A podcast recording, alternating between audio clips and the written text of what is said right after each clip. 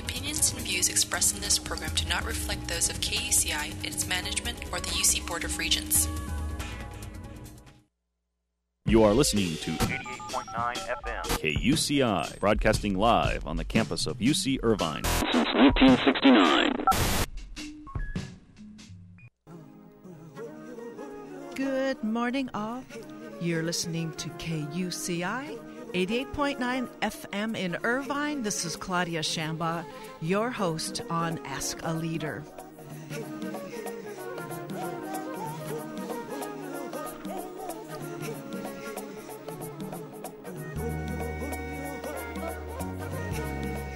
On this week's edition of Ask a Leader, uh, with you every morning ten, on Tuesdays from 9 to 10. Today we're going to check the pulse of healthcare reform with the infatigable activist, ER physician Dr. Bill Honigman. And then there's the other pulse, women in the American body politic.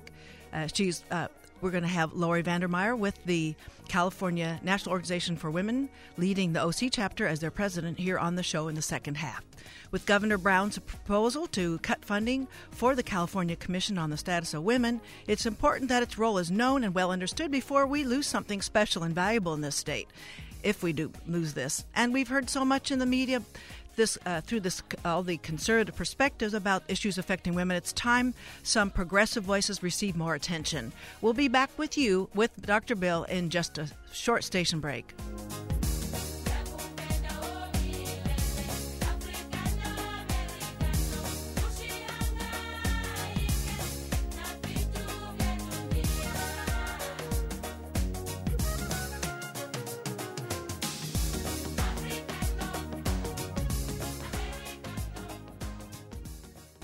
Welcome back to Ask a Leader. We're going to speak this first half an hour with Dr. Bill Honigman, a California state coordinator for the Progressive Democrats of America, and presently the national healthcare issue of um, organizing team coordinator for a PDS. That's what the, uh, the shortening version of Progressive Democrats America. He's training. It's from Finch University of Health Science, Chicago Medical School in North Chicago, and since then. He's put on 30 years of ER physician work, 25 of them here in OC. Were you to see him here, you might recognize him from his many stints at major arterials in Orange County, where he beckons the public's attention to the crises of medical health care delivery. Fresh off the graveyard shift at the ER today, dear Dr. Dear Bill Honigman joins us here in Studio A. Welcome to the show, Dr. Bill. Oh, thank you, Claudia. Thanks for having me. I'm so glad you came here today from such, uh, uh, you know, you said a lot of units of blood were moved last night on this shift, and a lot was it busy? Oh, it was uh, really busy. In fact, uh, you know, if it's uh, if we're not kept busy, then uh, they'll get rid of us. So uh, we're we're uh, nowadays ERs pretty much everywhere are are busy places. And that ties in with what you know and can tell us about the state of healthcare in America and why you've decided to uh, make uh, PDA such a, a, central part of your grassroots activism. Well, let's just generally first talk about the Progressive Democrats of America for those listeners who aren't familiar with the organization. It, some say that it PDA's progressive uh, disposition puts this organization more in touch with mainstream Democrats than the actual mainstream Democratic Party. What do you say to that, Bill? Well, they, that's right, Claudia. Uh, you know, we, I think it was Paul Wellstone who referred to the Democratic wing of the Democratic Party. Yes, he did. You know, and that's uh, that's us. We're the progressives, and uh, uh and we're the we believe we're we're the ones in the Democratic Party uh, who represent. Uh, the interests that Paul Wellstone and Bobby Kennedy and people like that, the the real progressives, going back to JFK and FDR, um, you know, all the initials. And uh, uh, so uh, we came together in, in 2004 after um, uh, the primaries there, where uh, uh, two great progressives, Dennis Kucinich and Howard Dean, were running in the primaries. And um, John Kerry, of course, got nominated. A number of us um, activists within the Democratic Party felt that.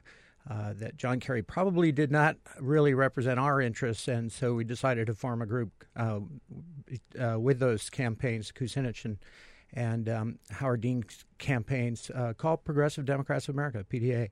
Um, and, and our mission really is to elect progressives uh, to um, uh, local and regional and national office, uh, in, in, in particular, uh, both inside uh, and outside the Democratic Party. If we need to, uh, when we can't make progress within the party, we'll work on it from the outside.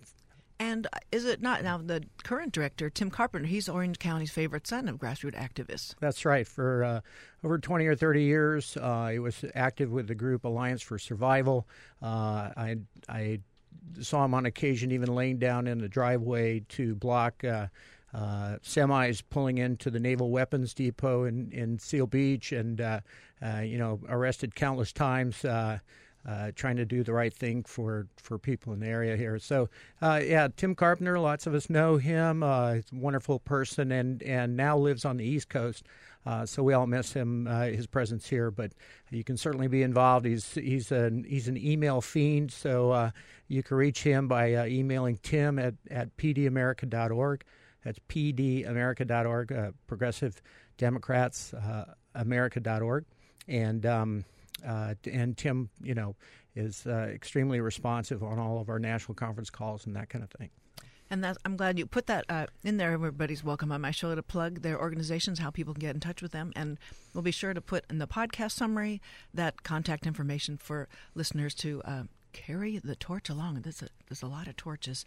Well, um, so the Progressive Democrats of America started kicking into higher gear with the healthcare component around the, uh, the year or two after its origination. And um, so, uh, with the idea of supporting single payer um, health care and that uh, I guess the disposition here that is the or the refrain is that the cuts aren't necessary, but there is available money to tax to set this off. So I, I, I can't help but keep recalling a personal experience of a pediatrician I uh, was acquainted with 18, 19 years ago who said, he said, just give me one entity to deal with. I'll take single payer if you just take all of that overhead and second guessing off my back. So with the ER going on, and stir that you're amidst, you're also amidst other medical uh, professionals, per, uh, medical organizations. What are their sentiments, Doctor Bill? Well, it's interesting, Claudia. You know, uh, back in the '60s, when um, when in America we started our Medicare program, which is health care for uh, the elderly and um, and some disabled uh, folks. Uh, that um, was, you know, immediately um, kind of red flags or resisted by by a whole lot of, of physicians in particular. Um, they actually learned how to deal with Medicare, and and now I think. Uh, in fact, I know that when they survey physicians, they find a, actually a great majority of of all physicians are uh, would be in favor of a Medicare for all type system. Medicare is what they refer to as single payer, um, where we all pitch in, uh, whether it's in a tax or some kind of premium. Uh, and then uh, that money goes into a big pool that is then um, delivered to uh, physicians, doctors, nurses, and hospitals to uh, provide the care that, that we all need. So um, it's a way for us to collectively do what individually um, we either can't do or we do very inefficiently, and that's that's the current you know non-system that we have. Uh, we have all an immense number of third payers that get in the way and actually ration the care, and you know it's really the insurance companies that are between you and your doctor uh, deciding what kind of care you can get. And and they're absolutely right. Uh, a doctor in say some kind of solo practice is spending upwards of uh, a quarter of their gross intake on uh, wow. claims on claims processing. Yeah, so uh, it's hugely inefficient. Uh, Medicare operates at about a two or three percent administrative cost. So it it saves money. it saves lives. We give everybody coverage and and frankly, this is what they're doing in other countries, not just Canada. They're doing it in you know England, France, but also uh, countries you don't hear much about, like Taiwan and Japan, and you know where they're living longer than we do. They even Thailand. It transitioned. It tried our multi uh, care provider method, but it's now also in a single payer. That's right. It's evolved. That's right. They they outperform us. Uh, we're ranked 37th in the world uh, based on those indicators like longevity and infant mortality and, uh, and, and frankly, they're saving a ton of money. So they beat us uh, economically. um, when employers have to put up all this money to get their employees uh, insured, and then uh, also individuals have to you know pull out of their um, their monthly budget to pay these uh, exorbitant rates to um, health insurance companies, and also also pharmaceutical companies. Our pharmaceutical companies are you know basically robber barons. They are uh, they're stealing. I think it's in excess of, th- of four or five times the profits of the median Fortune 500 companies in this country. So they are four or five times more profitable than the 500 most profitable uh, companies in this country. Now, It's Bill, can amazing. we can we check that out though? So uh, when we put that out there, so we can do better than, say, a, a, a conservative perspective that's going to sort of be an incendiary voice about maintain the status quo. How can we know that is the fact? Well, uh, you know, we don't have to look very far. You know, we can look to those countries that that do have. Um, uh, active programs and with a single payer type system. Oh, uh, Bill, uh, what I mean is, how can we know that the that big pharma is is that much more profitable that uh, uh, than the um, other comparable corporate entities? Right. Uh, actually, this is um, uh, at least the, the discoverable information. Yes. Uh, and then, you know, who knows what they're holding from us. But um, uh, there's a very reputable uh, uh, information source uh, known as Physicians for a National Health Program, PNHP.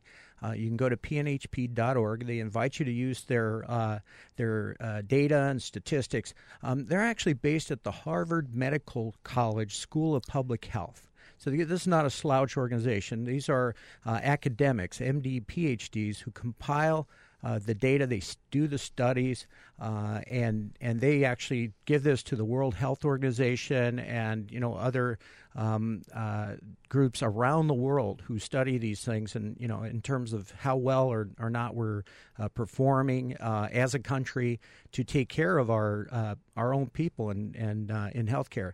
And and you know these are facts and figures. They're all scientific. You know, have, have footnoted tables and graphs um, that they welcome you to have a look at, and and so that's just uh, one of the things, and you know, is um, uh, pharmaceuticals and how expensive they are. I could give you a practical uh, uh, scenario, and uh, which is uh, very interesting. Um, you know, just from a very kind of down to earth point of view. Uh, you or I, we walk into, uh, um, say, a you know a, a big name um, uh, pharmacy and try to buy a bottle of Tylenol. You know, uh, you might buy, uh, say, uh, you know, acetaminophen. Sorry, I didn't mean to plug the. Ooh, uh, that's the- right. Yeah, it's sort of major- like the Kleenex uh, Right. generic knot. that's right. So you so you go to buy a, a bottle of let's say generic acetaminophen, even a big bottle of 500 milligrams, you know, say 100 tablets, uh, might cost you say 10 or 12 bucks, you know, for the generic acetaminophen, right, at a big name uh, pharmacy. So then then you decide, well, I can do better than that, you know, over at uh, one of the big box stores where I have a membership, right. Uh, to remain nameless, but Right. uh, But we got any- the idea, the- Yeah, we the got the idea. plan. So, uh, so you go in and you buy a giant box of uh, of the generic acetaminophen, and it costs you about five bucks a bottle instead of the twelve that you would pay at the big name pharmacy. Okay, um, if you go into a large health provider group like uh, the one I work for, again, I'm not plugging them, um, and we can actually, because we're a large group, uh, we can actually bargain with the brand name uh, pharmaceutical companies and give you that same bottle of you know generic uh, acetaminophen for under a dollar, where you would pay twelve dollars at at your hospital Yep. facility. Yep. So that's because we're a big group, and we can we can collectively bargain. Basically, we can bargain to uh, reduce the cost down to what actually the the medicine actually costs to produce. So uh, that markup is just phenomenal. I think phenomenal, and we can all you know understand that concept. That Okay, by the Bill, time yeah. Before we go in, because I, I want to mine that very, very aspect here in Mm-hmm. as much detail as we can this morning. For those listeners who've just joined us, my guest is Dr. Bill Honigman, emergency physician, physician in Orange County and healthcare activist with the Progressive Democrats of America, uh, often called uh, PDA, here on KUCI 88.9 FM in Irvine, streaming to you live at kuci.org. So, Bill, Dr. Bill is talking about the collective bargaining potential of a, any entity. We're working from big away from the conventional pharmacy where we get many of our medications, where then we have the collective bargaining potential of a a, a big box, uh, all all retail entity, and then we get to where Dr. Bill practices his ER medicine. Um, uh, we're working from a, t- a ten dollar down to a three dollar to a dollar and a half or less uh, price on one hundred uh, cab tabs of uh, acetaminophen. So that collective bargaining, that is what would drive the single payer plan to an efficiency which none of us can even dream of. That's right. That's right, Claudia. And, and um, in fact, in every aspect of medicine in this country, uh, uh, the the services, goods and services, are actually, you know, um, uh, falsely the the prices are, uh, uh, you know, sky high. They're made. They're. Uh, we're talking about monopoly capitalism here. We're talking about a very small group of people who can control and fix prices, uh, so that that healthcare in this country is extremely expensive. We're paying. We're spending twice as much as uh, all the other industrialized countries uh, on our healthcare, and for that we only rank 37th in the world in terms of performance. So that you know that's that's pitiful. That is uh, it's resulting in um, uh, unnecessary deaths and disability in this country. A, a workforce that's crippled by uh, by illness, and, and, you know we should be promoting wellness uh, and health rather than just reactionary sickness care. It's interesting how, from the conservative perspective, early intervention, early uh, preventative sort of health care is considered a uh, paternalistic uh, reach into one's civil liberties to kill themselves from uh, bad habits. That's right, and it, it, you know it's always used as an excuse. Oh, we have too many people who just have you know poor lifestyles, and that's their choice, and they're free to do that.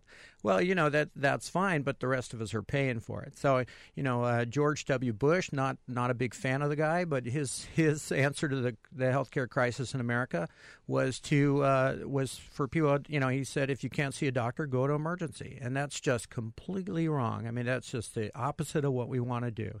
So that's you know, the, his uh, legacy is living on now by our overcrowded emergency rooms. And Although you just said you have a stake in keeping those busy, but you have a, the bigger picture in mind in, in terms of delivering a more efficient, a more humane healthcare system well, in this right. country. Absolutely. I mean, I, I'm I'm worried because if my emergency room is filled up with, you know, with people who should have gone to see a, a, regular doctor and you know and then the ones who you know are having some uh, huge trauma. some huge uh, crisis uh, you know a trauma a heart attack something like that a stroke uh, they might not be recognized because you know my ER is so filled with people with you know say a dental infection that that got so bad they couldn't wait anymore. So you know we need to take care of things uh, at the level where we can actually make a difference you know catch them early uh, keep people active and, and healthy and you know in the workforce. Um, and uh, and you know, like I said, other countries have figured that out, and and we're woefully behind. I just heard a quote recently from JFK, uh, John John F. Kennedy, who said the same thing. He said we're woefully behind uh, the prog- progress they've made in other countries, you know, around the world. Uh, you know, and here we are, 40 years later, and we're really only only worse off. Uh, 50 even. It's taking yeah. us 50 years to oh, go uh-oh. to go this far backward. That's right. Determined. Well, uh, this this is a, a mind opener, and I mean, and you can you give us maybe a um, let's personalize a situation where maybe you saw a abscessed bunch of teeth or something, and uh oh, somebody's got a gunshot wound or come back from a traffic accident or something. Is, is there? Can you give us maybe an example of how it, it, the triage didn't quite uh, work out the way it could have because of of what you're doing in, uh, inappropriately in ER? Well, I you know I, um, it's probably so in in the moment yeah. doing the triage. How would you know this happened over here in this bed and this other bed is what should have been taken care of? But That's maybe right. maybe you have a handy, uh, or for uh, another interview you have a handy. Yeah, like some Donald, kind of like Donald Rumsfeld used to say. There's the knowns and the you know the known knowns and the unknown knowns. Right, right, right. all of that. No doubt. So really, it's the ones we don't know about. But we know that uh, our room, our emergency rooms, you know, the wait times are you know much too long. Oh, we all know that. Fill with yeah, fill with a whole bunch of things that that should have been taken care of earlier. And you know, like I said, I mean, the, this dental case is is one of the you know things uh, I see commonly and um, uh, and in other you know countries they're taking care of their people. Uh, you know, just like we're we're proud of the work that. Uh, uh, our police do and, and fire companies, uh, we should have the same kind of uh, pride and respect for healthcare in, in America. Uh, it's a it's a human need. Uh, healthcare is a human need, and just like um, uh, you know, uh, Benjamin Franklin, the other founders of this country, uh, figured out that you know when it's a human need, then that means it should be a human right, and we can all take care. You know, rights are not free; we have to pay for them. Uh, so we we do pay for them. We pay taxes, and then we get those services, and that should be the case with health care as well. Uh, that we all pay in, and we all get the health care that we need, and and you know it can be done. It actually saves money and saves lives. Uh, you probably are aware that um, the little state of Vermont is uh, moving ahead with a single payer type system. Um, they have only half a million in their population. Right, so it's pretty pretty darn small. I think the size of two Irvines. And I think it also helps. It's one of the more homogeneous uh, demographics in the country, and there's nothing more, uh, nothing easier to sell than redistributing income, where you're you're uh, redistributing to somebody it's a lot like you.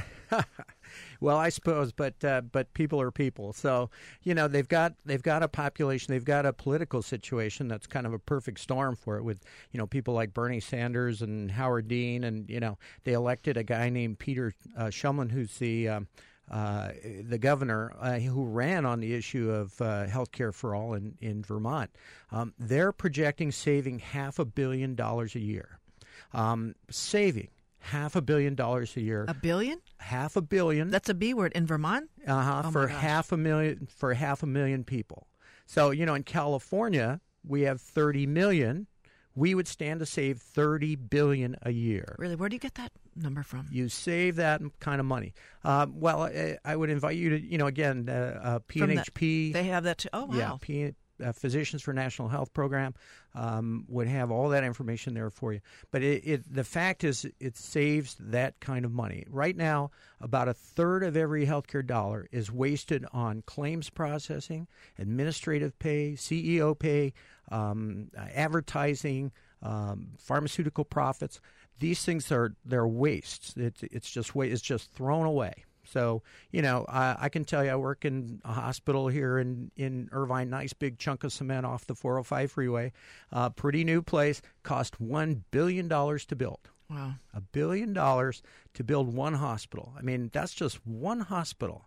So you, you know, magnify that by all the hospitals uh, in California, all the hospitals in the country, all the work that's done by doctors, nurses, therapists of, of all kinds, uh, pharmacists, and and uh, and and that you take that amount of money.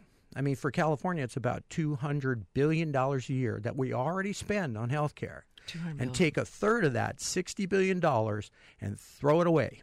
Throw it in the pockets of some, you know, somebody who's uh, uh, going to put it in a super PAC. Yeah, that's right. They are. that's they're, why they're doing it. they're spending it on lobbyists and you know and keeping the system the way it is, the status quo.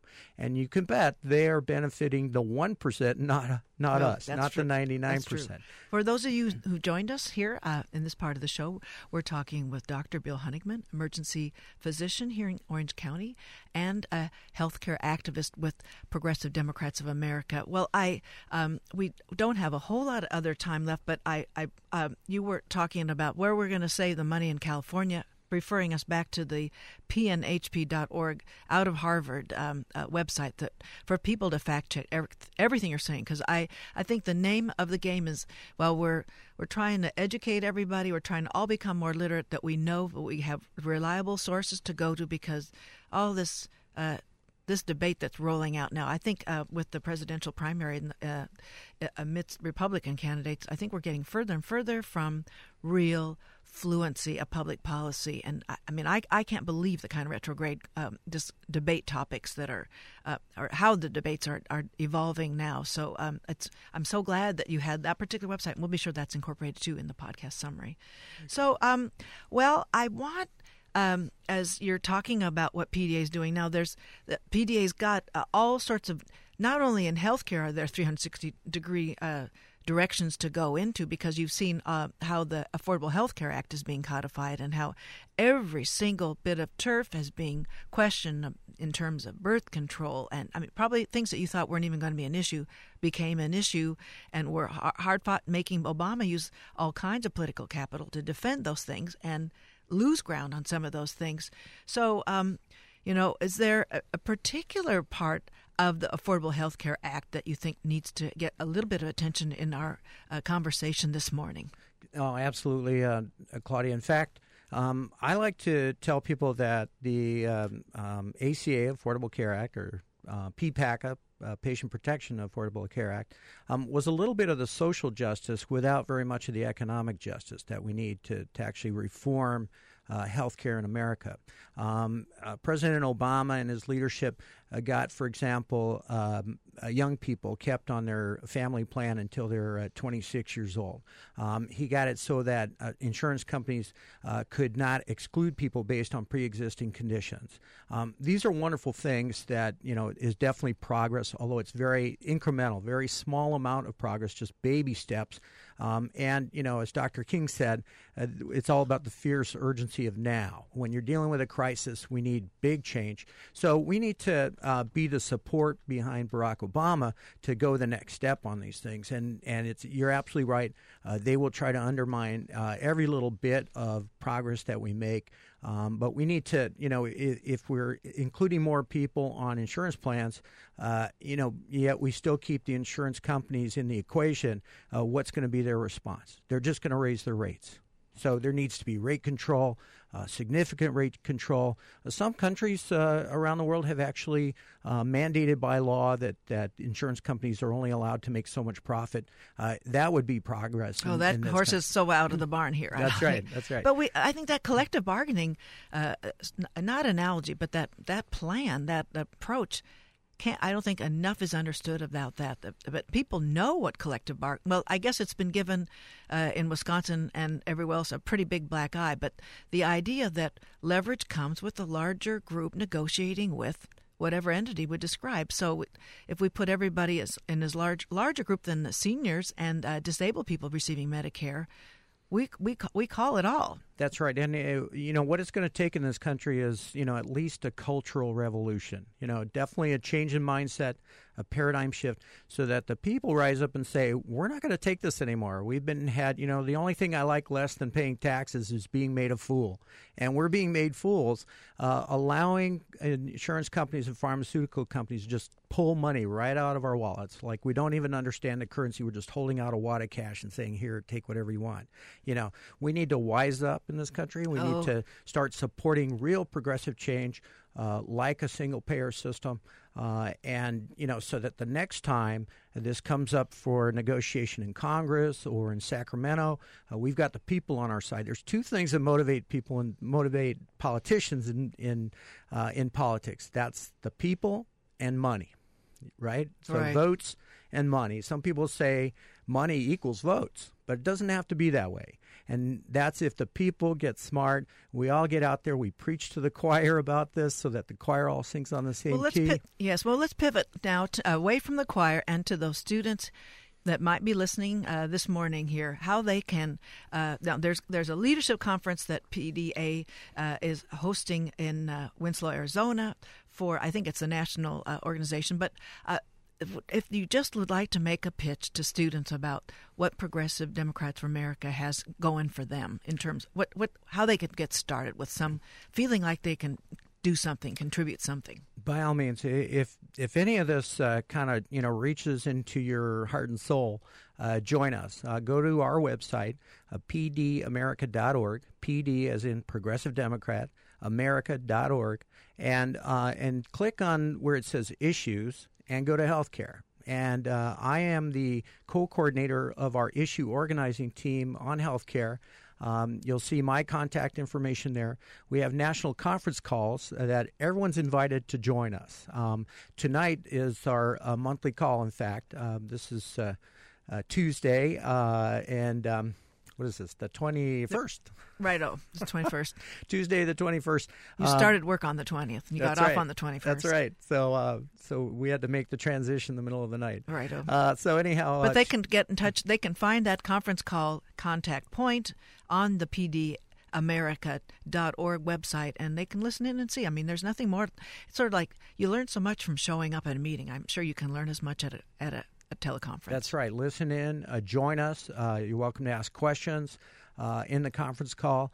Um, you know, it's not so huge that, that you wouldn't be heard, and you know, introduce yourself, say who you are, uh, and join us. Join us in in the whole fight for social and economic justice uh, in healthcare, uh, amongst other things. We have other terrific issues groups too, like ending the wars and occupation, stopping global warming uh, uh, ending corporate rule and corporate personhood.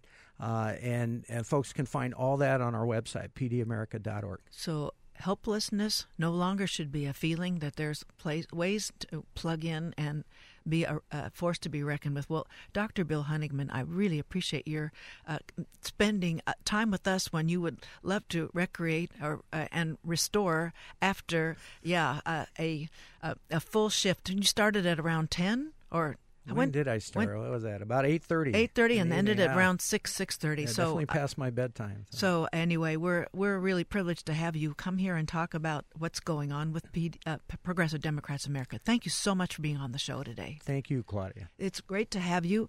Uh, what we're going to do, um, stay tuned with me. We're going to have uh, Lori Vandermeir with the uh, local National Organization of Women chapter talking about the status um, the, of the Commission on the Status of Women of California. We'll be back in just a bit, but we'll uh, we'll take a little station break now and uh, have a we'll have a listen with um, a little bit of the uh, well, it's one of my favorite themes. So let's let her let's let her go here.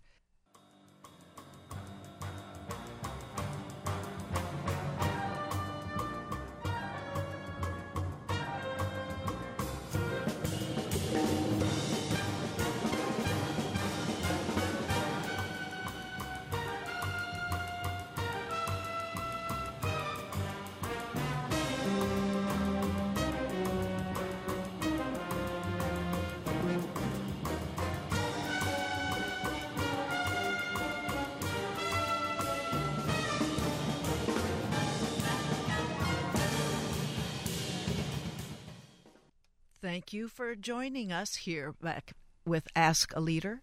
And we are going to now uh, bring on my second guest on Ask a Leader. The um, Lori Vandermeir was previously trained in computer applications and uh, she has a master's of education too. She's taught computer science uh, at the University of Maryland. She's ran a successful technical writing company with her husband before moving into the political arena a decade ago. So, note everybody, we all reinvent ourselves into politically very active roles. And here, Lori Vandermeir's yet another example.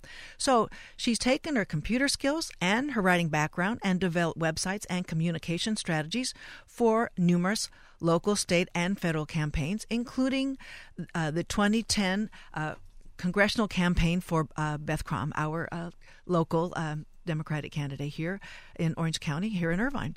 Uh, Lori Vandermeir currently serves as the California Communications Director for the National Organization for Women and the local president of the Orange County chapter of NOW. Welcome to the show, Lori. Thanks for having me. I'm glad you were available. Uh, we're talking about um, the urgency that's come up with the fact that Governor Brown's proposing to cut the funding for the California Commission uh, of the Status of Women. It's important uh, that we talk about its role today, that we understand what this is doing, because we don't want to lose something special. And uh, we're getting a deal with all the talent that's been leveraged to date, with all of the, the board members and the uh, the women contributing to this. Tell us, Lori Vandermeir, what uh, we need to know about the California uh, Commission for the Status of Women. Great. Well, it was created, um, ironically, by the current governor's father, Pat Brown, back in 1965, and he brought it into the state government. And its job was to hold hearings throughout the state to receive testimony from women throughout all communities discussing issues that impacted them. And then whether it be um, healthcare, transportation, jobs, education, etc., they would compile that testimony and report it back um, to the legislature and to the governor, basically giving them a report on the status of women within California. And then they were also tasked um, to analyze proposed legislation um, as to its impact on women and girls, and then report that back to the governor and the legislature so that no bill would be passed that discriminates. And unfortunately, once the economy started its downturn, funding to the commission kind of kept getting cut and cut. And of course, that impacted its work. They couldn't do as much traveling and as much um, hold as many hearings. And now, what the governor has done is ask that it be eliminated. The problem we have with that, um, the governor has said that outside agencies, kind of like who I work for, California NOW, could do the analysis and just report to him our findings, and that they would still not discriminate based on what we tell them. And our pro- our problem or our worry about that is we're obviously seen as biased. We're a very progressive women's organization. So when we tell the governor, hey, this is impacting women negatively, there, there's a bias seen to that. Whereas a group that's inside the state government doing it as an, on a nonpartisan level, they're seen as trusted. Whatever they tell the legislature is, you know, is factual. There's no bias involved in it, and that's our worry that once it's up to nonprofits and outside agencies, that it won't be taken as seriously and followed. Amen. That's um, a concern. And so, what we want to do, um, talk about that there is an opportunity to bring attention to this with a very special event. It's going to be uh, hosted tomorrow with the um, at the um, in in Newport Beach. I had it up here. I've got. Oh, here we go. Um, we have a fundraiser tomorrow. Uh, it will be at. It'll start at five thirty at the Newport Beach Fairmont Hotel at 4500 MacArthur Boulevard. And uh, they're going to be, it's going to be like an A list of people, including Orange County Sheriff Sandra Hutchens. I've, she's on the latest of the latest of the bills. So uh, tell us, um, so tell us all about the women that are coming and what's the program going to be like at tomorrow's fundraiser. Well, we're hosting it specifically in Orange County. California NOW decided to host this event specifically here in Orange County um, to send a powerful message to Sacramento that women across this state, even in what's considered conservative Orange County, um, care deeply about gender equity. And we've got, as you mentioned, actress Geena Davis is coming. And the, the reason she's coming, some people don't connect her with the commission. She's actually one of the commissioners. She also um, significantly played the first female president on a TV show a couple years ago called Commander in Chief, and she had um, she actually heads her own nonprofit organization that raises awareness about gender in the media. And she so, was here. She was here on campus about was it two and a half months ago, and and uh, we will we'll fleetingly mention the, the television appearance. It's really she does she carries a whole lot of water, so we can really uh, emphasize that aspect of her, um, you know, her involvement and her commitment. Definitely, definitely. We also have the president of the U.S. National Committee on UN Women, um, Maggie Forster Schmidt. She's going to be speaking about gender equity globally and how so many other countries are. Um, are, have already passed CEDAW, the Commission to Eliminate um, Discrimination Against Women, and how what we're trying to do with California NOW and with groups like the Commission is implement that, at least here in California, even though the United States has not implemented it, that we definitely need to work towards gender equity. Also, Linda and Loretta Sanchez, um, the Congresswomen, um, are coming. The Senate Majority Leader Ellen Corbett is coming, and Secretary of State Deborah Bowen is coming. And of course, my boss, Patty Bellasalma, who's the president of California NOW, she'll be there as well. So it should be a great evening. Um, everyone talking about how important gender equity is. And when you look at the statistics, you know, sometimes people here in California, they think that everything's fine here, you know, that women have um, equality. But um, the statistics prove that that's not true. Um, women in California, um, even though we're 50.3% of the state's population, only 28% of our legislators are women. Um, we only have, um, and there's nine current female legislators in Sacramento who are being termed out this time, so we're going to lose even more. So it's just so important that we continue. Women in California still only make 84 cents on the dollar for every um, job they do comparable to a man. African American women only earn 68 cents, and Latinas um, earn 59 cents. So there's still so much work to do. That I mean, that just that that's still going on to that extent is um, it's it's amazing. It's not going to be a wake when people get together. So, um, tell us about the the funding. Is this um, is this a, a, a, done deal, or is it a matter? It's, it was thrown in there uh, to leverage some kind of a, a response uh, from constituents to to make sure that the um, funding was maintained in the budget. You know, the governor proposed it. it. It's not a done deal yet.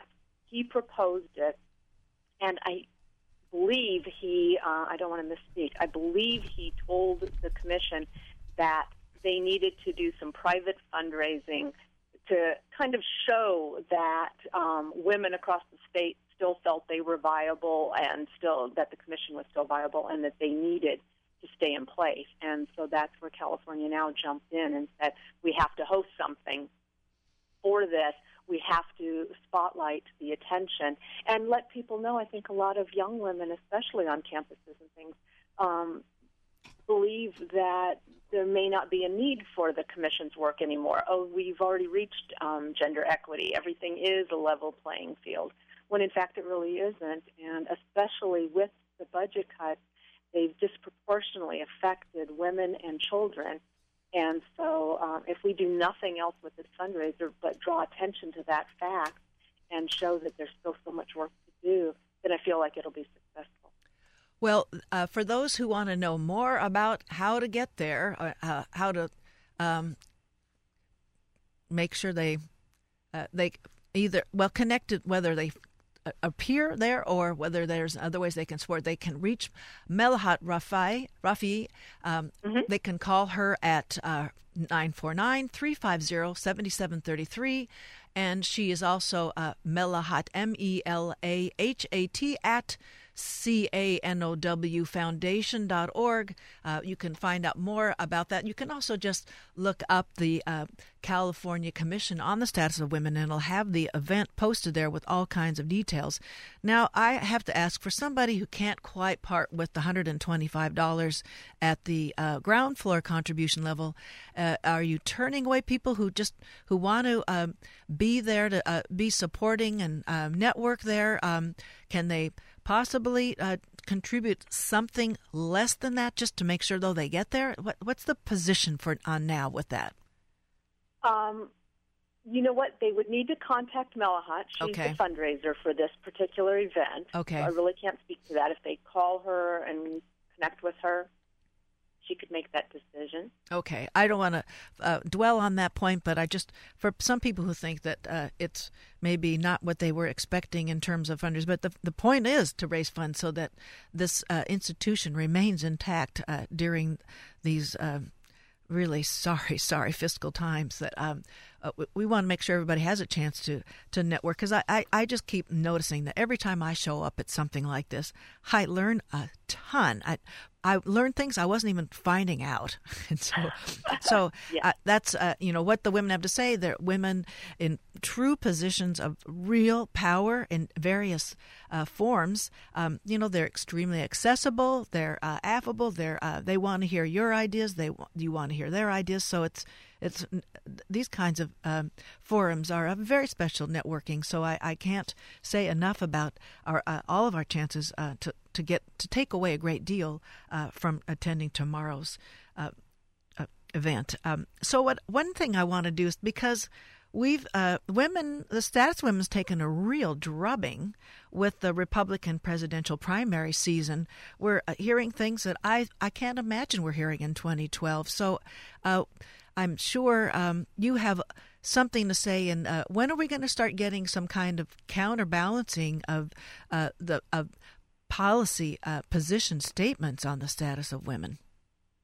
Know, I mean, it's just amazing. I mean, I don't know if you watched last week. I sat there just thinking what a surreal image it was at a congressional hearing in the year 2012. Yes, let's talk about that. that. All men were sitting there discussing birth control, menstrual pain, ovarian cancer, and migraine headaches. And this was done by an Orange County um, congressional member, Darrell Issa. I live in Ladera Ranch. He's my congressman now and he had convened a panel where he would not allow a single woman to speak on birth control, and and um, they were opposing Obama's the Obama administration's birth control rule that, that employers needed to um, provide all possibilities. Yes, yes, and I mean it was just amazing to watch that. And I mean I don't know if you're if the listeners are paying attention, but um, state after state are restricting, um, ever since the 2010 election, more conservatives um, got into power. Democrats did not come to the polls, and more and more um, Republicans were um, elected. And I mean, just last week in the Virginia state legislature, they passed two really restrictive anti abortion bills, including one that said the minute a sperm and egg unite, that's a person, and you cannot kill that person. The other one requires that if you are having any abortion, that you have a dra- um, transvaginal ultrasound before undergoing any abortion. So, in other words, if you're four weeks along, you're having that transvaginal ultrasound, which is just amazing and intrusive. So that, in yeah. terms of a a um, well, I guess that we were talking about the efficiency of healthcare with Dr. Bill Honigman, the efficiency of dissuading someone from exercising a reproductive right by putting that medical procedure on there. I guess that's part of an it's a big another aspect of inefficiency. Absolutely, absolutely, and, and it's and it, it's often you know more of a um, we found on Cal State Fullerton campus there was one of these called birth choices mobile unit, and they were saying they were helping um, students with um, STD prevention or something, but actually they were doing sonograms. And so, if a student came in and they wanted birth control or or were worried about abortion or something like that, they were doing sonograms and then saying, you know, this is your this is your baby, this is your you know, and, and it's very coercive now. And, and I mean, like I said, I mean, it all started with birth control that we were talking about. Right, at the hearing. In 2012, when 98% of Catholic women have used some sort of birth control, that men are saying women cannot have access to birth control. You know, it feels like it's 1912, not 2012. A, ca- a capital P on paternalism here, and sort of doing the inverse with what choice looks like. Uh, you know, it's the, the offering lots of of uh, opportunity, offering lots of choices to exercise in reproductive rights is turned inside out, saying it's imposing. it's imposing yeah. a, a, view of what reproductive uh, course to take. It's uh, it's it's twisted up. So I um, want to let you uh, listeners who've just tuned in, uh, we are talking with Lori Vandermeir, the California Commis- Communications Director for the National Organization of Women, and she's also the local president of the Orange County chapter of NOW. She is the constituent of Darrell Issa, con- congressman, who's decided what kinds of uh, people are most uh, qualified to talk about women's reproductive health choices in a national forum. So that, that's most unfortunate. Well, thank you. Um, uh, we're um, for coming today. We're uh, we're going to we're, we're talking about the the Commission of California, California's Commission on the Status of Women, and we're talking now about the status of women amidst this primary season, uh, the presidential primary season, vetting uh, Republican candidates who uh, I don't think I don't know. Does I think the only candidate is Ron Paul, who, with his libertarian view, is uh, talking about um, reproductive choices. Otherwise, um, that we're not hearing any kind of uh, 12, 2012 kind of perspective on on well, actually, actually, Ron Paul has said it's on his uh, presidential website that one of his first moves is to try to repeal Roe v. Wade and push for legislation that defines life as beginning the moment of conception. Well, then is so that, he's not on board either. That's yeah. a, then there's a wrinkle with his libertarianism. Then, so yeah, I, that, that's what I never understand. These people who talk about no government and then they definitely want to govern, you know, every woman's uterus. You know, so so it's uh, it's going to be uh, good to hear um, not just Kathleen Sebelius try, uh, back paddling uh, in her codifying rules in the Affordable Health Care Act, but hearing more uh, political leaders stepping up to this discussion about what, in fact, is a matter of offering the choices and not uh, turning this and uh, qualifying this as an imposition of uh, of public policy. Well, Lori, yeah. did you have anything in particular? Let's let's turn our attention to the UCI female students here and having them consider the importance of the work their forebears have done for them. How how can they benefit from um, contacting uh, now um, uh, affiliates for them to feel like that they're they're maintaining uh, what has been worked hard for them and to try to add back to that what's been lost. I just think they need to understand that we're headed down a very dangerous path and that the 2012 election is how we stop it once and for all. I think that especially young women should be at the polls, um, making sure that their voices are heard in 2012, and um, saying that we are not going to let men control our bodies, our um, our paychecks, and we're going to demand um, equality. And by doing that, we make sure that we understand who it is we're voting for. And you know, just because someone has an R or a D next to their name, you know, really pay attention and really inform yourself as to what that person believes and how they voted, and do they really speak for you, and um, what what your moral beliefs are, and you know what you want America to look like. And I mean, like you said at the beginning, you know, it's very scary, the presidential candidates and what they're allowed to say. I mean, I can't believe that in 2012 it's actually applauded to hear some presidential candidate um, bash same sex couples. I mean, that's really not where our country is, and I don't think very many people on your campus um, would go along with that or believe that, and yet they might very well on election day vote for someone who's been talking about that and drawing applause from things that just take us backward as a country, not forward. And so I would hope that they would educate themselves on um, voting for the person or um, people who move our country forward. Well, I would um, like to uh, close our interview today with uh, that um, important refrain. We're going to make sure that everybody knows how they're going to vote this year, how how to vote, not how they're going to vote. That how to vote. We're going to give them lots of information uh, leading up to the primary, all the way to the general. Uh, on my show, I'm sure, and other hosts are going to be doing that. And um, and I think it can start with. Uh, checking out, networking with those illustrious women that are going to be meeting tomorrow at the fundraiser. Let's see, the name of the fundraiser it's called uh, the. It's an event featuring. Uh, I, what is the name of the fundraiser? I, help it, save the California Commission on the Status of Women. Well, it's in support of the Commission on the oh, Status of Women. I'm just noticing there. I don't support see that. And and and talking mainly about gender equity and oh. how important gender equity is. So it's really in support of gender equity. D- not one little tidy uh, title, but it's it's no, I'm sorry. It's a big. It's that's a fine. Title. No, that's fine. But as a communications person, I should have thought of that. Sorry. Well, no, we we're all everything's a formative piece here. So uh, anyway, I want to uh, to quickly close and thank you, Lori Vandermeir, for being on the show today. Good luck with the event tomorrow, and uh, and you uh, have more to say with other events and more electoral politics later on in this season. I hope you'll come back on the show. Great, I sure will. Well, thank you so much for having me. Thanks a lot. Take care. Good luck. So what we're going to do now is close the show because George Rosales he gets the 10 o'clock to himself. So uh, I just want to um, thank you all for joining me this morning. Uh, I, my thought was that we might be able to pay for this line item in the budget if we just camp somebody out right there. Um, at outside the Kodak Theater on Sunday and just had everybody if they if they had carried their purses they could just write a check and settle this uh, item. That would be the private money but well that's just my dream anyway. So uh, we'll we'll be back next week with more uh, content I think worth listening to. And then we'll meanwhile we're going to make sure George Rosales gets his due with the, next um, program today. Take care all. Thanks for joining me